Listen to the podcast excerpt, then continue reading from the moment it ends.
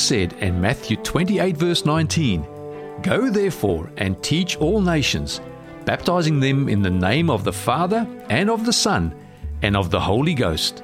Welcome to Go Teach All Nations, bringing you Christ teachings through Australian and international speakers.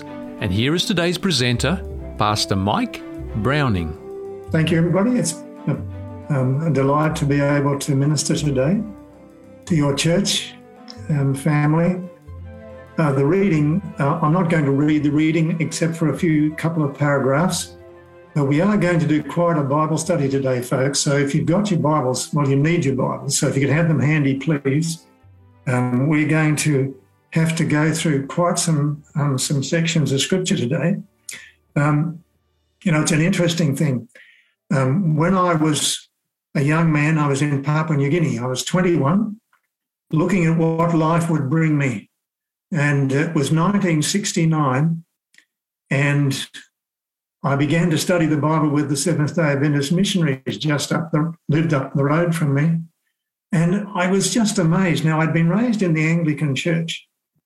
And while it gave me a basic faith in Jesus, uh, and under, you know, prayer was important to me even as a young fellow, yet we were very skeptical about the Bible. And I never believed you could trust the Bible. And then here am I studying the Bible with these Seventh day Adventist people. And, and lo and behold, it made sense. And not only that, but you could study the Bible prophecies, and they were unerring in their accuracy and their fulfillment. And I tell you what, folks, it was a great eye opener to me. And there's nothing like fulfilled prophecy um, God stakes his claim as and his authority on the fact that what he says is going to happen does happen. And uh, so we're looking at some very important prophecies which are designed to not only strengthen our faith now, but give us confidence as we face a fairly turbulent future. And by the way, as Pastor Jeff has just been saying, we are in amazing times, aren't we? It's just incredible. So, folks, could you take your reading? We are going to read the first couple of chapters, and then I'm just going to get you to take your Bibles out and we're going to go through those. So if you've got your reading there, people, um, can we go to paragraph one? I do want to just give us this couple of paragraphs to get our background. This is what it says. In every age, God has given his people a special mission, and that's what we're really about in our reading today. What is our mission? So that's the question. What is our mission? They're going to deal with that. And while the specifics of how to carry out that mission may vary, the ultimate goal is always the same to bring people into a saving relationship with God that will last for eternity. So that's our goal. Then um, the reading goes on to talk to introduce Daniel. More than 2,500 years ago, God called a young man to an important mission lasting not only through his lifetime, but down through the ages to our time, and that's Daniel. Third paragraph, if you're reading, those prophecies, particularly the ones regarding the last days, are identified in Revelation 10 as a little book. We've got to talk about that today. This little book, sealed until the time of the end. John is told, Go take the little book which is open, take and eat it, and it will make your stomach bitter but it will be as sweet as honey in your mouth. So we're going to deal with that today. And I think it's very important. So please, folks, please take out your Bibles to Daniel, to Daniel chapter 10. Daniel 10, and we're going to do a lot of comparisons between Daniel and Revelation here today. So, Daniel chapter 10, and we're going to look at verse 5. Now, an angel comes to, to Daniel, and he records it here in chapter 10, verse 5. And this angel gives him a message which lasts for several chapters. It's a very long message. Um, we're not going to read it all. We're going to read verse 5 and 6, though. So it's Daniel 10, 5 and 6. Daniel 10, verse 5. I lifted up my eyes and looked. So this is a new vision. And behold, a certain man clothed in linen, whose waist was girded with gold of Uphaz. Now, this is a striking being that he sees. His body was like beryl, his face like the appearance of lightning, his eyes like torches of fire, his arms and feet like burnished bronze in colour. This is a remarkable picture. and the sound of his words like the voice of a multitude. Now, a multitude like a dull roar. A multitude makes that. So his voice was a roar, and it sounds um, impressive to me. And he goes on, and the, the message he gives goes through chapter 10, chapter 11, and we're going to settle on chapter 12, verse 4, and the last few sentences of his, minute, his message to, to Daniel. So, chapter 12, verse 4, and he says finally, after giving that long message, but you, Daniel, shut up the words and seal the book until the time of the end. Now, notice the timing, folks, till the time of the end. Many shall run to and fro, and knowledge shall be increased about this book that's to be sealed up, the book of Daniel, very specifically. Um, seal the book until the time of the end. That's really interesting.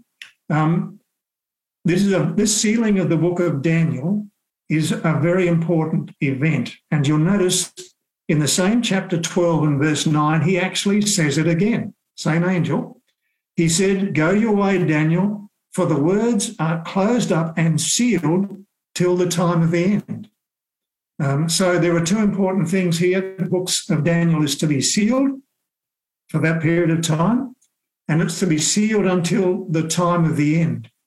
Now, if you go down, um, or back in this case to chapter 12 and verse 7, we read this I heard the man clothed in linen, same angel, by the way, who was above the waters of the river, when he held up his right hand and his left hand to heaven and swore by him who lives forever that it shall be for a time, times, and half a time. Now, I think most of us will be aware of the fact that the time, times, and half a time is that time period that identify that leads up to the time of the end. And remember, Daniel's book is to be sealed until the time of the end. This time period, time, times, and half a time, is actually presented in different ways. You'll remember some of these. It's presented as 1260 days. In another place, 42 months. In another place, a time, two times, and half a time, which would be three and a half times, which is exactly what um, is here. That 1260 prophetic days or years prior climaxes in 1798, and the time of the end begins. So you would expect from that that the book of Daniel would be unsealed after 1798. Uh, that's what he says would happen sealed until the time of the end. Well, let's have a look at what it says about that over in Revelation chapter 12, folks, or chapter 10, actually. Let's go to, please keep your other way, keep your hand, sorry, if you haven't already lost Daniel 12, keep your hand in Daniel 12, and we'll go across to Revelation chapter 10. Now, Revelation chapter 10, starting at verse 1, introduces a very interesting thing. And this is very important to us as Seventh day Adventists with our emphasis on prophecy. Chapter 10 of Daniel, I'm sorry, chapter 10 of Revelation, verse 1.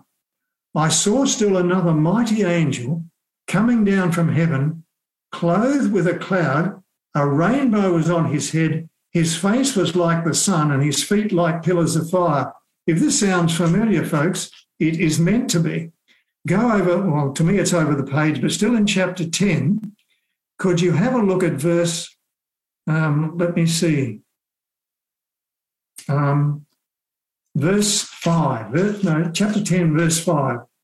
The angel whom I saw standing on the sea and on the land raised up his hand to heaven and swore by him who lives forever and ever. Now, this is exactly what the angel did in his parting words to Daniel when he told him, Seal up the book, and it's him who swears by him who lives forever and ever with his. In Daniel, he stands on the waters, and here he stands on the water and the land, indicating that he has moved down through time.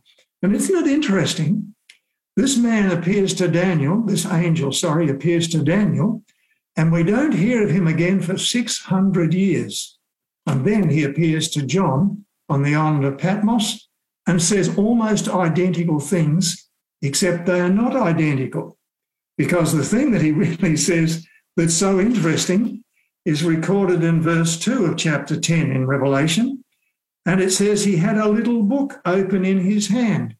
Now, the connection between the book that was he was told, Daniel was told to close by this same angel, and now he appears to John with a little book open. It's obvious that this is the book of Daniel. And it's really intriguing that he um, he makes um, a statement too in verse 3.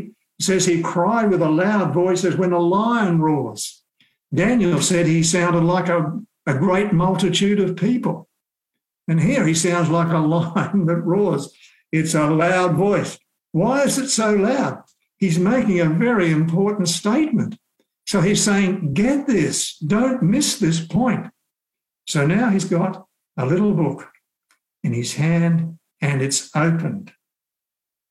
All right, now we're going to still, we're still in Revelation chapter 10.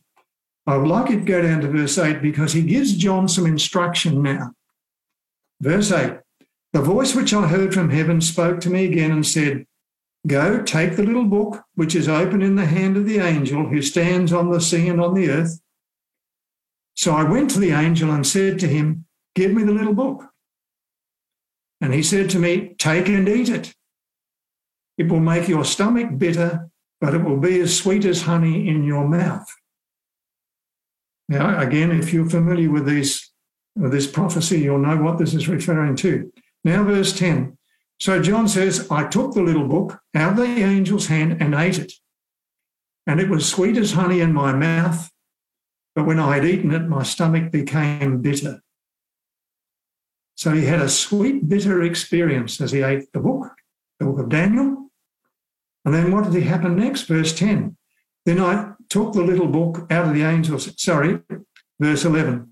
And he said to me, you must prophesy again about many peoples, nations, tongues, and kings. So after this sweet, bitter experience, they were to prophesy again. Now, look, this is where we have to do a little bit of history, people, and go back to the man William Miller. Now, William Miller um, was um, a skeptic um, about the Bible and Christianity as a young man, um, but when he was um, um, roughly, he must have been in his 30s, I think. Um, it was in 1815, 1816, he had a huge conversion experience and began to study the Bible. And in 1818, by 1818, just two years later, um, through his study of the book of Daniel, he came to the conclusion that the second coming of Christ would occur within 25 years. He kept on studying his Bible, and by 1831, he began to preach now that Christ would come in 1843. Now, as you know, he made an adjustment, important adjustment to his um, his understanding of the way the time period worked, and finally came to the conclusion that Christ would appear on October 22, 1844. Now, he came to this conclusion. Now, people, I hope you're able to stay with me today. Now, you're not falling asleep, anybody? No, you're doing pretty well. Okay, good on you, Lynn. Okay, so please open your Bibles. We'll go back to Daniel chapter 8 now. Can you do that, please? Daniel 8, and of course, verse 14. Daniel 8, verse 14. Because this is the verse that, Dan, that uh, William Miller got stuck on. And he saw a tremendous amount of truth in this, Daniel 8, 14. And that's why he began to preach that Christ would come in October 22, 1844. In a moment, I want to deal with the specifics of that date and why it's so specific. We'll come back to that. Don't let me forget. Um, verse 14 of Daniel 8. This is the angel said to me, Daniel, for 2,300 days, then the sanctuary shall be cleansed or justified. Um, an equally good word, even sometimes more helpful than cleansed, but the idea is the same. Uh, 2,300 days. Now, again, each day represents a year. This is 2,300 year prophecy, the longest time prophecy in the entire Bible. It's a very big one. Um, what time period of the earth's history would this refer to? Well, if we go down to verse 17, the angel goes on to say, He came near where I stood. Well, this is Daniel writing, of course. And when he came, I was afraid and fell on my face. But he said to me, and note these words Understand, Son of Man, the vision refers to the time of the end. Now, when did we discover the time of the end begins? 1798. So, sometime after 1798, the 2,300 day vision pertains to that period of time, sometime after 1798, which is really fascinating, isn't it? Now, as we know, this time period um, actually culminates and ends in October 22, 1844. And again, we don't have the time um, to, today to actually unpack that as to where we get to that date, but that's what they talk to you about, that one, Pastor Jeff. Um, but 1844, October 22, a very specific date. And again, it had to occur during the time of the end. It had to find its fulfillment there. And I think that that is so helpful and so interesting indeed. So we're greatly indebted to, to William Miller, who, of course, was a Baptist. No Seventh day Adventist existed in those days, but there were Baptists, and this man was uh, um, licensed as a Baptist preacher, preached this message, and it went around the world, which is pretty exciting. Um, I mentioned, looking back at Daniel chapter 8, verse 14, I mentioned the fact that when it says the sanctuary shall be cleansed, it could just as easily be written justified. What does justified mean? Um, you needn't respond to that, but think about it. What does justified mean? If you are justified, and you are, when you come to Jesus, you accept Him, confess your sins, make things right with Him, you are justified. Let's have that, that, that look at that word, that play on the word justified. It means just as if I'd never sinned. So, folks, when you're justified, you are declared to be without sin. Now, on the Day of Atonement, that's what happened to the sanctuary on earth. It was declared to be without sin at the close of the Day of Atonement. Now, at this point, we've got to go back to Leviticus chapter 23. So please, could you do that with me? Go back to Leviticus 23. Hope I'm not straining, straining the cerebellum too much here, people. Back to Leviticus 23. We need to read this because it's so important that we get it clear in our mind. On the Day of Atonement, which was the most important spiritual event in the whole calendar year for the Israelite people, the Day of Atonement was the final event. This was symbolic of the Day of Judgment because on this day they had to afflict their souls and search their own hearts. And by the way, we are living in the antitypical Day of Atonement. And I think the message to us is exactly the same. Search your hearts, folks. Don't be ambivalent about your relationship with Jesus. Be strong about it. Okay, so we're in Leviticus chapter 23. And what's going to happen on the Day of Atonement? Well, if you look at chapter, not 23, sorry, chapter 16. Um, got that wrong? Chapter 16. Can you please look at chapter 16? And we'll look at verse 33. Chapter 16, verse 33. It says, He shall make atonement. Now, when your sins are forgiven, the Bible says that that makes atonement for you. Jesus made atonement for you on the cross. Well, now this is talking about an atonement of that religious spiritual building. He shall make an atonement for the holy sanctuary. He shall make atonement for the tabernacle of meeting, for the altar, he shall make atonement for the priests and for all the people of the assembly. This, dear friends, is the day of atonement. Now, this is a very important event indeed. So, on the day of atonement, he cleansed the day, the, the sanctuary of the sins of the people. Now, just very quickly, because most of us will know this, people would come, believers would come to the sanctuary every day of the year and they would come with their sacrifices, they would confess their sin. The priest who um, would minister to them personally, take some of the blood of their sacrifice into the sanctuary, sprinkle it in the sanctuary, thereby transferring the sins from the sinner to the sanctuary. Now, we all know what a sanctuary is, don't we? Um, ducks know what a sanctuary is. They have ducks sanctuaries so that ducks know they can go to the sanctuary and they are safe. And folks, the sanctuary is a place of safety for sinners from their sins. Do not be afraid of the thought that Jesus um, has the, uh, the record of your sins, if you like. It's the record of your forgiven sins that are in the sanctuary. It does not mean that you're only partly forgiven. I want to make that very clear. Your sins are forgiven, all right, but they're on record. Why are they on record? Well, it's very simple. God takes nothing for granted. He doesn't want to take the universe for granted. Before he gives you and me the benefits of the glory land and eternity, he's going to help and allow the universe to see the books of records of your life and mine. And what they'll be looking for is not for your sins, because that's a given. What they'll be looking for is to see if you have Jesus as your Savior. If you have a Savior, dear friends, you're at peace in the judgment. So, what a wonderful thing that God has made atonement for us at the cross of Christ. Now, the Day of Atonement makes atonement as well. Atonement has many parts. Don't let me, don't let me give you the wrong idea here. We don't have time to go into that. If Pastor Jeff ever asked me to preach for you again, I might talk to you about the many aspects of atonement. The first being the sacrifice, and then it goes on from there. Well, if you knew, and you were an Israelite, that this was really important that you got it right on the Day of Atonement, um, you'd want the message that's also in chapter 16 of Leviticus um, and it's uh, verse, let's see, verse 29. This shall be a statute forever for you. In the seventh month, on the tenth day of the month, you shall afflict your souls. Folks, they were not to be casual about their spiritual life at this point in time, particularly. And the message to us, the sleepy church, is pretty apparent here.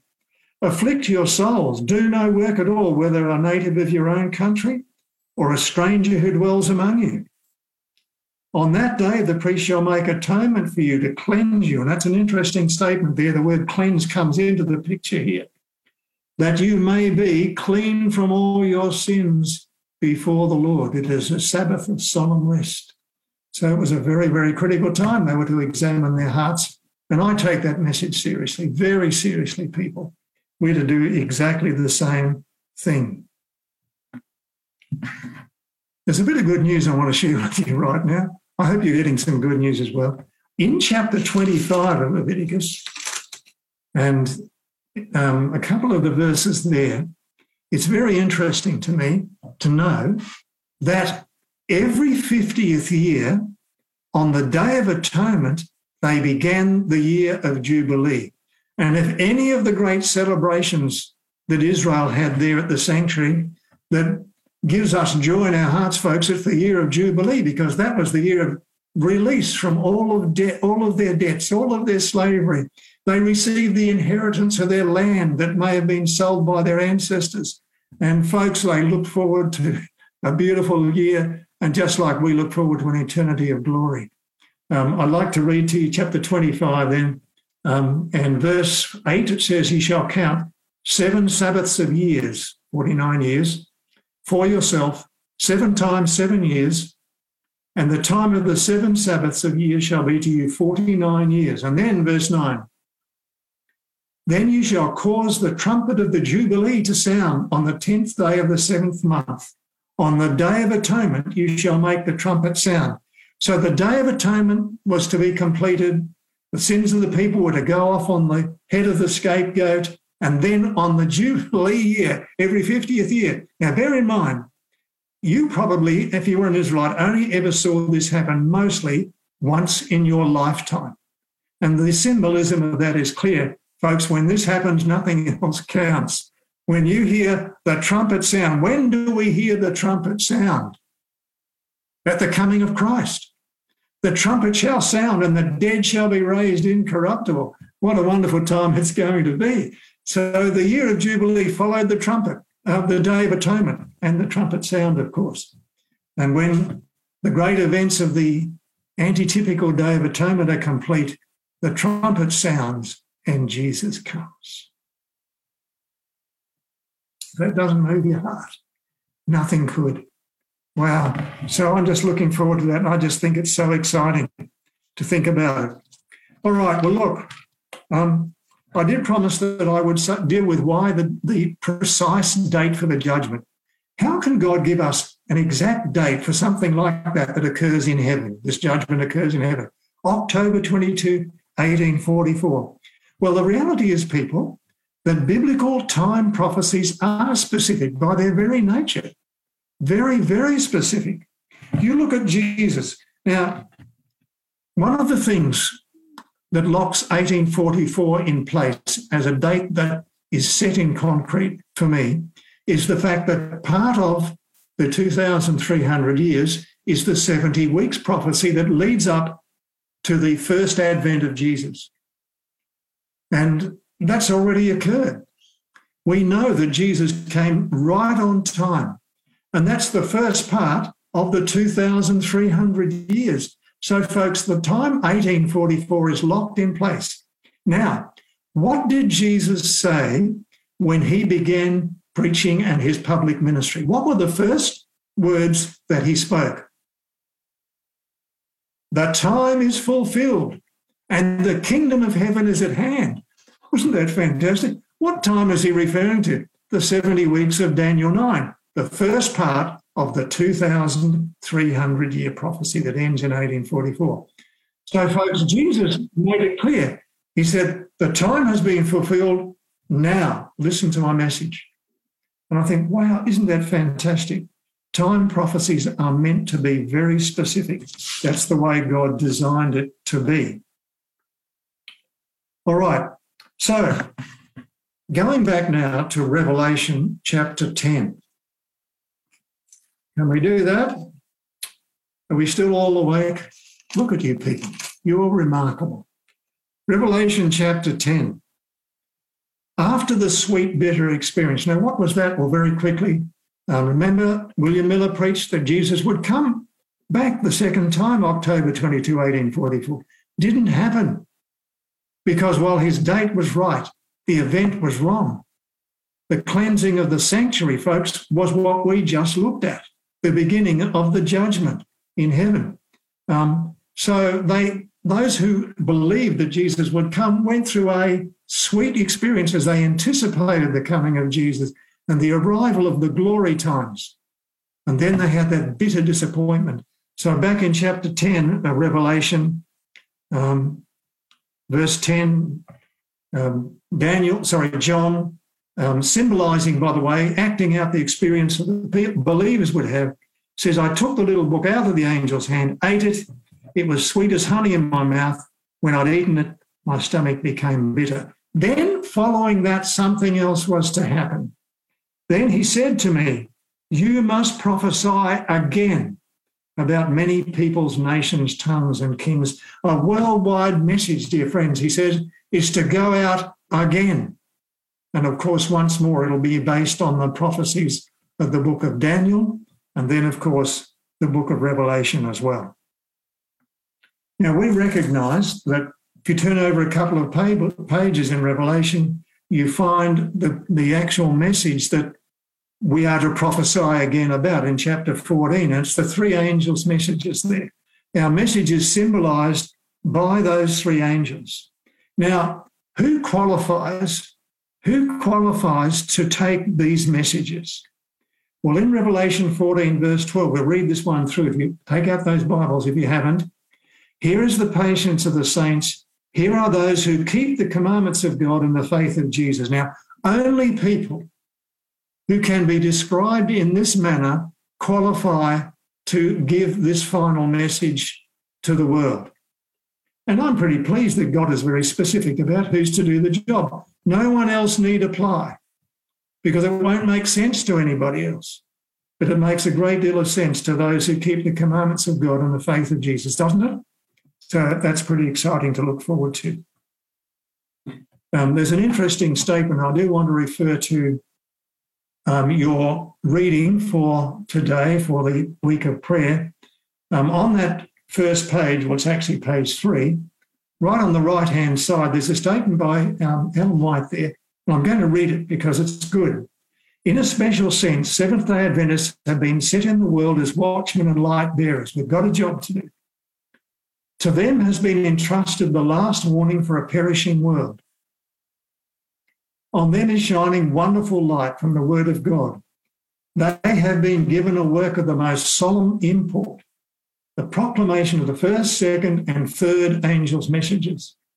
There is no other work of so great importance. Folks, the world's got to hear it. Think about it.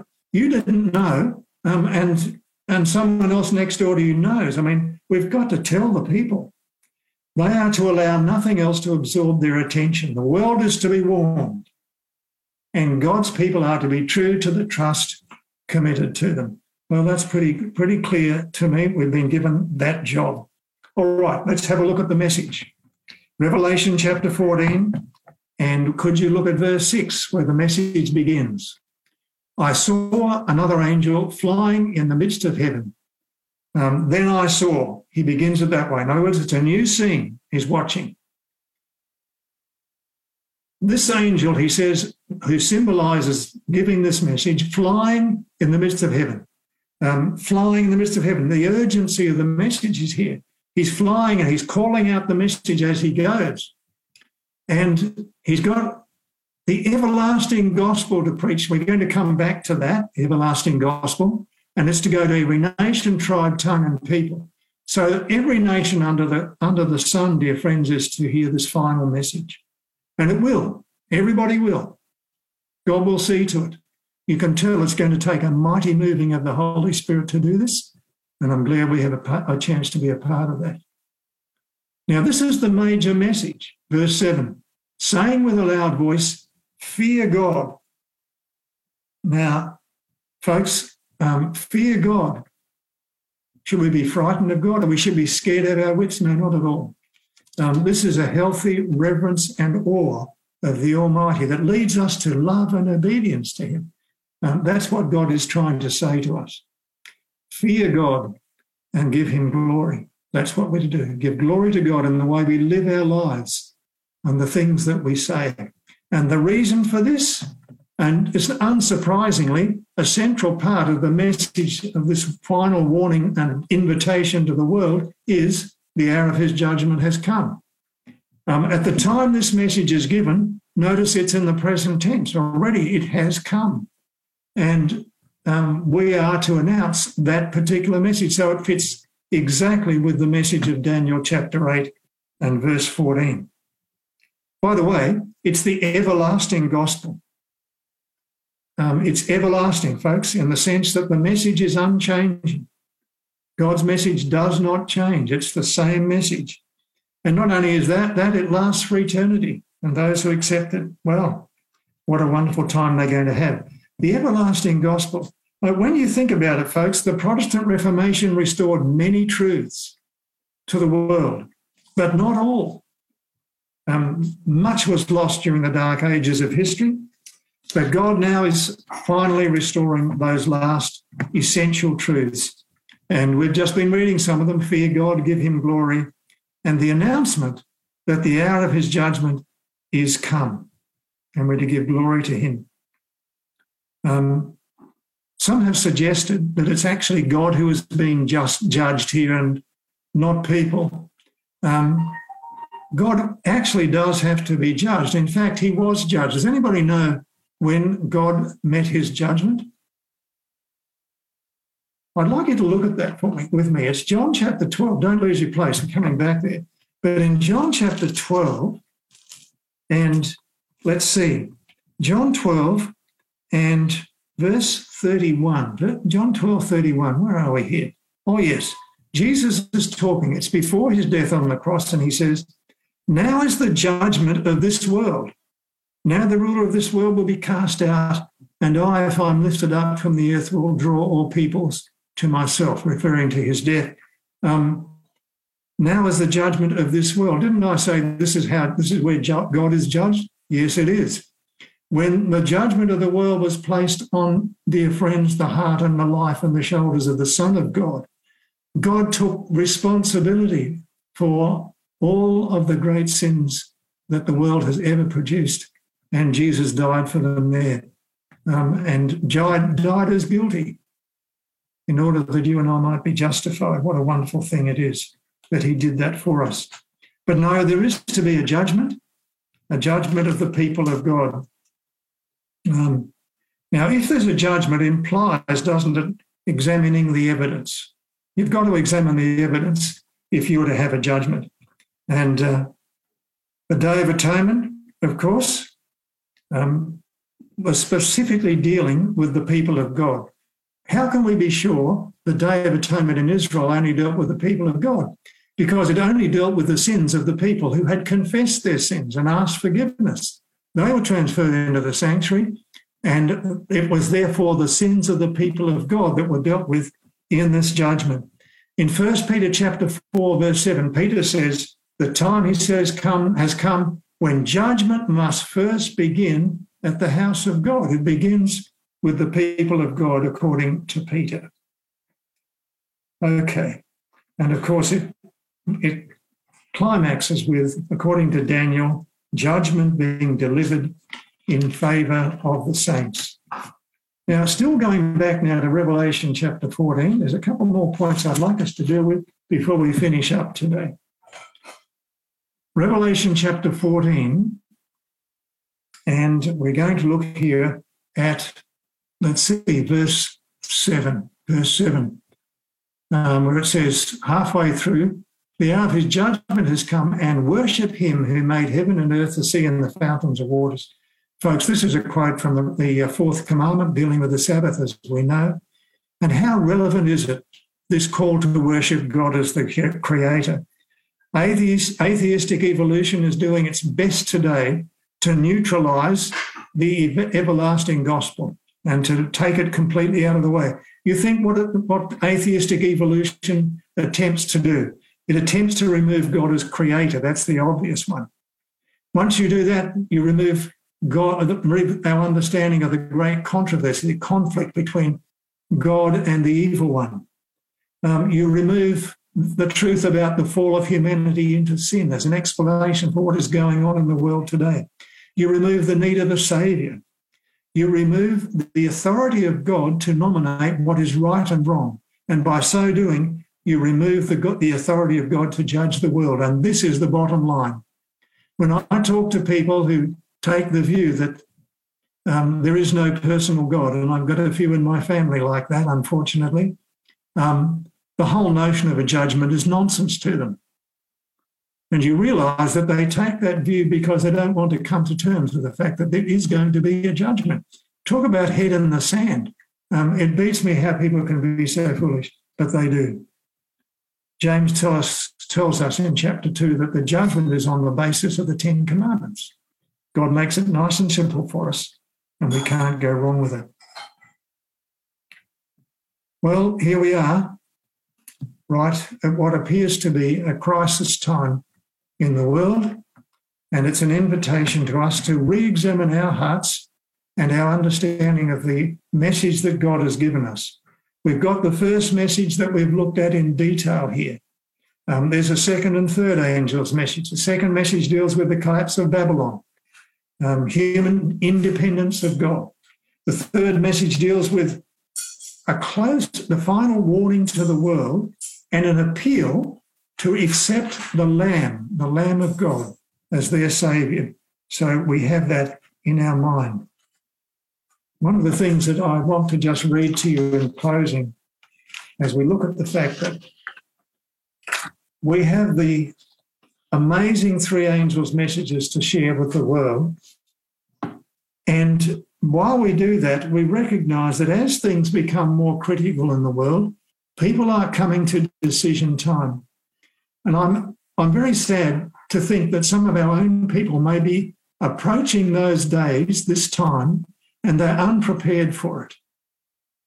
And I'm going to read to you a very sobering statement by Mrs. White, where it's in page five of the reading for today, the last page, where she talks about a people who know the truth but are unprepared to meet the final crisis. This is what she writes. As the storm approaches, the bottom of the first column, by the way, as the storm approaches, a large class who have professed faith in the third angel's message but have not been sanctified through obedience to the truth. Now, underline those words in your mind, people. They have not been sanctified by obedience to the truth. That's simple. They abandon their position and join the ranks of the opposition. by uniting with the world and partaking of its spirit, they have come to view matters in nearly the same light. Now, we know we have to live in the world. You have to make a living. You've got to provide for your family, a roof over their head, and so on, all of that. But, folks, we cannot partake of the spirit of the world. That is the danger, but be sanctified by the Holy Spirit. When the test is brought, they are prepared to choose the easy, popular side and become the most bitter enemies of their former brethren. That's very sad. Um, don't look at anybody else. Folks, we all have to look at ourselves here. Could that be me? Could I be in that position? Um, pray God it's not. Because the other side of it, let's look at the good news. The other side of that is another statement that's from Mrs. White down um, in the middle of the second column, where she describes the people of God who are faithful during this time, who seek God, who um, make their hearts right before Him. It's fair, she says there, their faces will be lighted up, and you all probably know this statement, hastening from place to place to proclaim the message from heaven. The message will be carried not so much by argument as by the deep conviction of the Spirit of God. Folks, the Holy Spirit is our greatest need. When you're on your knees during this week of prayer, we need to be praying for the Holy Spirit to sanctify us, to transform our hearts, to put us on fire, to bring people into our pathway whom God is leading to our truth, the truth. She goes on. The truth is seen in its clearness and the honest children of God settle the bands which have held them. I like this statement. Notwithstanding the agencies combined against the truth, a large number take their stand upon the Lord's side. Did you get that? A large number join with the people of God and take their stand for Jesus and for his truth, and of course, for the Sabbath, possibly in the cost of all things. So we're living in trying times and exciting times. Yes, these are not easy times. These are difficult times. And as Pastor Jeff said earlier, probably going to get more difficult. Um, but we've got to keep our eyes on the prize. Because, folks, remember what happened at the Day of Atonement. The service was completed and the trumpet blasted and the year, year of Jubilee was introduced. And we have the same hope before us. The glory land, dear friends, is not far ahead of us. What a wonderful day it will be. Praise God for the great and unspeakable gift of Jesus to make us lift up our heads and be filled with joy as we look forward to that day. And I am going to have a short prayer with you to close. Father, we thank you so much for these amazing prophecies. We've just scraped the surface of them today. But we realize, dear Lord, that we are in um, amazing times. We're in that great day of atonement, the antitypical day of atonement. When you're looking at the, and the universe is looking at the lives of your people, our lives. Lord, may we be hid under the, the blood of Jesus today.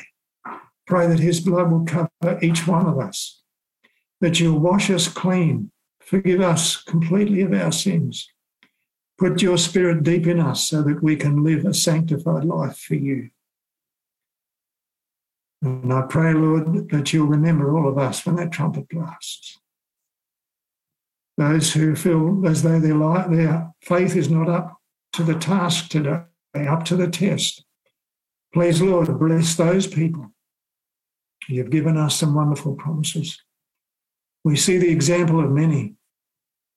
The man who came to Jesus and said, I believe, help my unbelief. Pray that you'll help those who struggle and help us to look to Jesus today. He who fulfilled prophecy in every step of his life. We can have confidence that he was who he claimed to be. The time was fulfilled and Jesus came. The time is nearly fulfilled for him to come again. Keep us faithful until we see him in glory. We pray in the name of Jesus. Amen.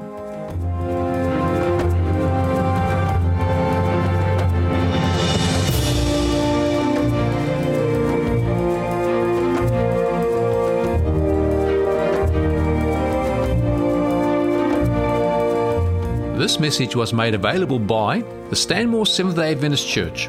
For more resources like this, visit stanmoresdachurch.net.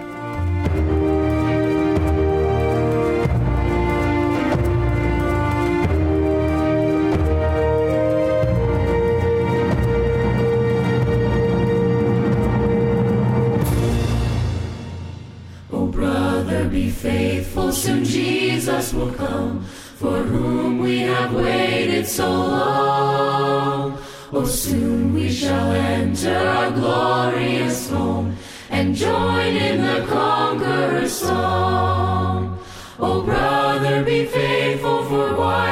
should we prove unfaithful to him who has shown such deep, such unbounded and infinite love, who died to redeem us his own? Oh, brother, be faithful, the city of gold, prepared for the good and the blessed, is waiting its portals of pearl to unfold and welcome thee into thy rest. Then, brother, prove faithful, not long shall we stay in weariness here and forlorn. Time's dark night of sorrow is wearing away. We haste to the glorious morn. Brother, be faithful, he soon will descend, creation's omnipotent king. While legions of angels his chariot attend, and palm wreaths of victory bring.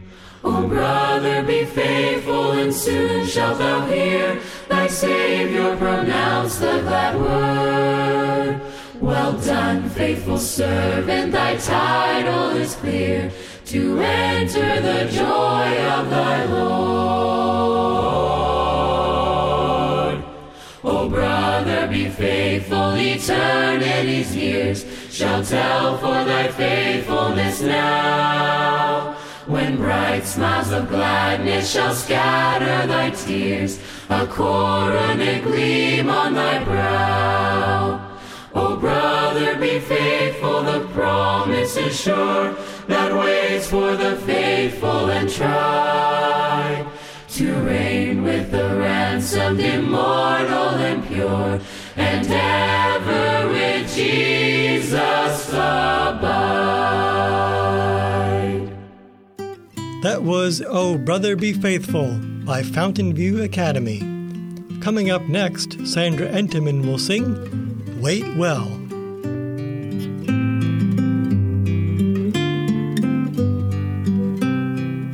So you're stuck in the line at the grocery store with a million and one things, maybe some more that you've got to get done to meet a deadline. Do you stand there and curse or wait well? Then you get on the road and you find yourself stuck. Just ahead there's a learner driving his truck, and there's no chance to pass, no alternative route. Do you sit on his tail or wait where? And that friend that you're meeting, you're gonna let down. But you get there to find they're nowhere to be found. Now they're holding you up. It's time you don't have. Do you pace up and down or wait well?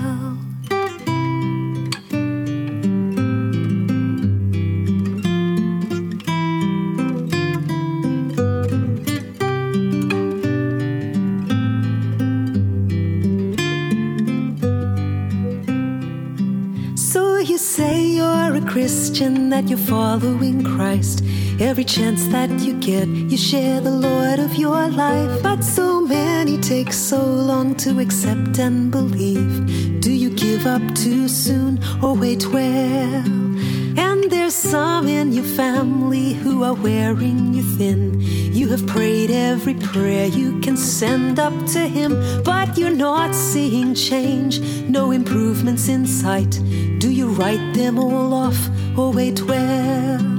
And the world's in a mess, getting worse every day. You find yourself wondering how long will he take? There are so many suffering? Can he not see our plight? Do you question and doubt or wait well?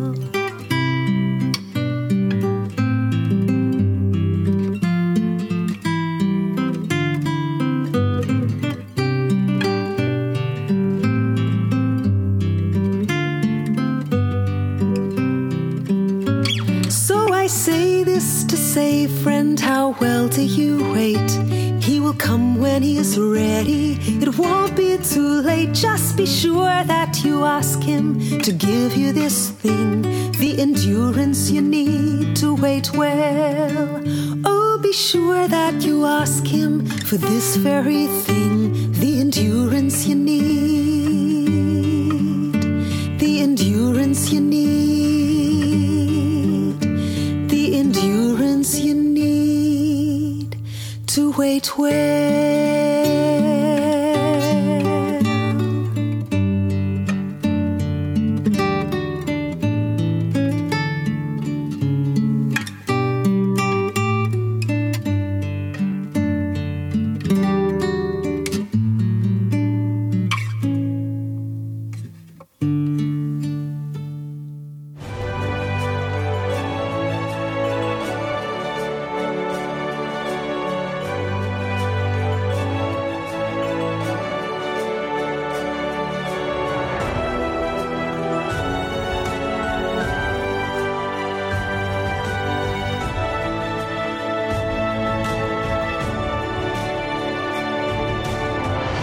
Welcome to God's Favourite Shepherds, a collection of 39 short stories rounding out the lives of mainly lesser known Bible characters, with many of the stories ending with a short quiz. Listen now to the author of God's Favourite Shepherds, Bill Ackland. This story is entitled A Most Unusual Case. My name is Shalom. I'm writing this many decades after the return to heaven of Jesus Christ the Messiah. I am a contemporary of Paul. He was a great missionary apostle who tragically met his end in Rome. He had gone there to appeal to Caesar of his innocence. We were in the rabbinical school at the same time that Gamaliel, the foremost Jewish scholar of his time, was a prominent member of the Sanhedrin. Saul, as he was known before his dramatic conversion, was an ultra Orthodox Jew. Not only that, he took it upon himself, with the support and approval of the Pharisees, to persecute anyone who was known to be a believer in Christ. They were known as the Way. However, everything changed for Saul after his dramatic confrontation with the glorified Christ on the road to Damascus. Later, his name was changed from Saul to Paul. During the time Paul laboured long and hard for the gospel, he completed three main missionary journeys. He also wrote many letters of counsel and encouragement to churches he had established. One of these was a little different, however, as it was a general letter entitled The Epistle to the Hebrews. Some people believe that this letter was written by another person, but there is much to suggest that it was written by Paul. Why I'm mentioning this is that in this letter, Paul wrote at length about a man named Melchizedek, who was a contemporary of Abraham, the great father of our nation. Though Melchizedek was not one of our people, he was a significant person of his time. He was not only king of the city of Salem, which our ancestors later captured and renamed Jerusalem, but also priest of the Most High God. That is, our God, the great creator and king of the universe. You may find it somewhat strange that someone out of the line of Abraham and not part of the Jewish people was a priest of God. However, in that era of the world, and not many generations after the Great Flood, many people still believed in the true God and had not given their allegiance to the many false gods other people worshipped. Melchizedek was a most unusual case for two reasons. First, there is no record of his father or mother, or indeed of any of his ancestry, nor even of his descendants. This is surprising, as in those times heads of family were always identified by it being known who were their forefathers and who were their descendants. Yet there was no record of these important facts for Melchizedek. Second, after a battle in which Abraham was involved and in which he had gained the victory, Abraham gave tithes to Melchizedek from the booty of the battle. This shows that Melchizedek was superior in rank and station in life than Abraham. Melchizedek also pronounced a blessing on Abraham, or Abram as was his name then, offering bread and wine as part of the blessing. Moses recorded this meeting in the Torah. Paul knew that Melchizedek was a priest of God. In his letter to the Hebrews, he used this man as a type of the ministry of Christ. Christ, being God, has no ancestor nor descendants. He was superior in every respect to the priests who had ministered in our nation down through the centuries, ever since Aaron was called to this office by God Himself. In respect to his sacrifice, Christ was offered only once, whereas human priests offered sacrifices on a continual basis as required. Another important point about Melchizedek was that he was priest of Salem. When our ancestors left their wilderness wanderings and entered the promised land, God said that there would be a place where he would make his presence known to his people. Many years later, Jerusalem became that place, the very place where Melchizedek had ministered hundreds of years before. Therefore, it is not surprising that Paul referred to this significant man as a type of the Saviour of the world who would come many centuries later. Not only that, but David in his 110th Psalm, when referring to his Lord, said, You are a priest forever in the order of Melchizedek. I never cease to count my blessings, for having lived at the time when the Messiah came into the world through the Jewish nation. While many may not have accepted him, many have. I have lived long enough to see the good news spread far and wide throughout the Roman Empire. In time, it will spread to other places around the world. People will come to know and love the one who has no beginning and will have no end.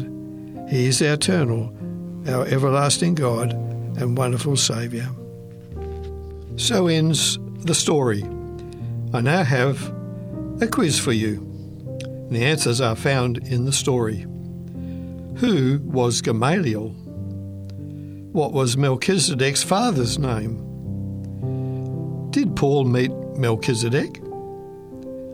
What work did Melchizedek do?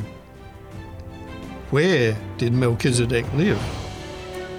And what did Abraham give Melchizedek? You've been listening to God's Favoured Shepherds, a book with 39 short stories rounding out the lives of mainly lesser known Bible characters. If you have any comments or questions, or to obtain a copy of this book, give us a call within Australia on 02 4973 3456 or send an email to radio at 3abnaustralia.org.au. We'd love to hear from you. This program has been brought to you by 3ABN Australia Radio.